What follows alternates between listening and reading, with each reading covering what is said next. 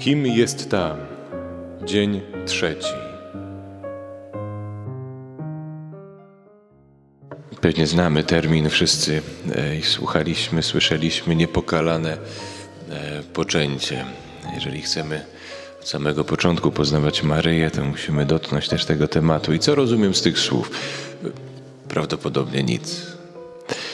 E, Sięgam do Pisma Świętego, szukam dalej, nic nie rozumiem, nic o tym nie ma napisane i jak o tym mówić, jak to przeżywać, jak tym żyć.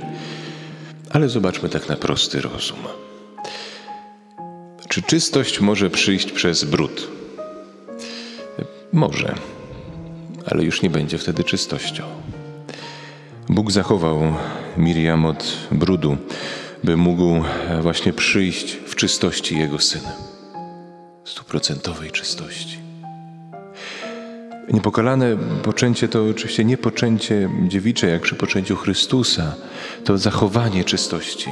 Miriam, której e, nie brudził grzech pierworodny, której nie brudził żaden grzech.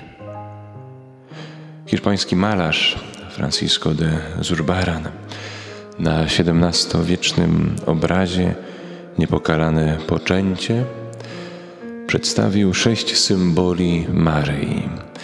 Jednym z nich jest zwierciadło, który symbolizuje niepokalane poczęcie. Nawiązuje ten symbol do słów z Księgi Mądrości. Jest odblaskiem wiecznej światłości, zwierciadłem bez skazy.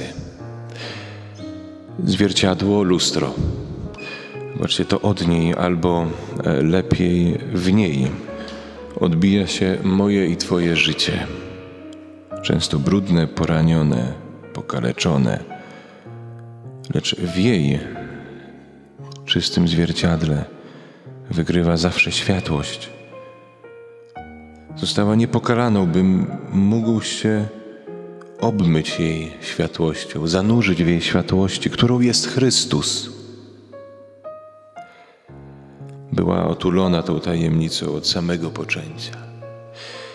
Żyła piękną miłością, czekając na spełnienie najważniejszej misji w swoim życiu. A jak to życie wyglądało?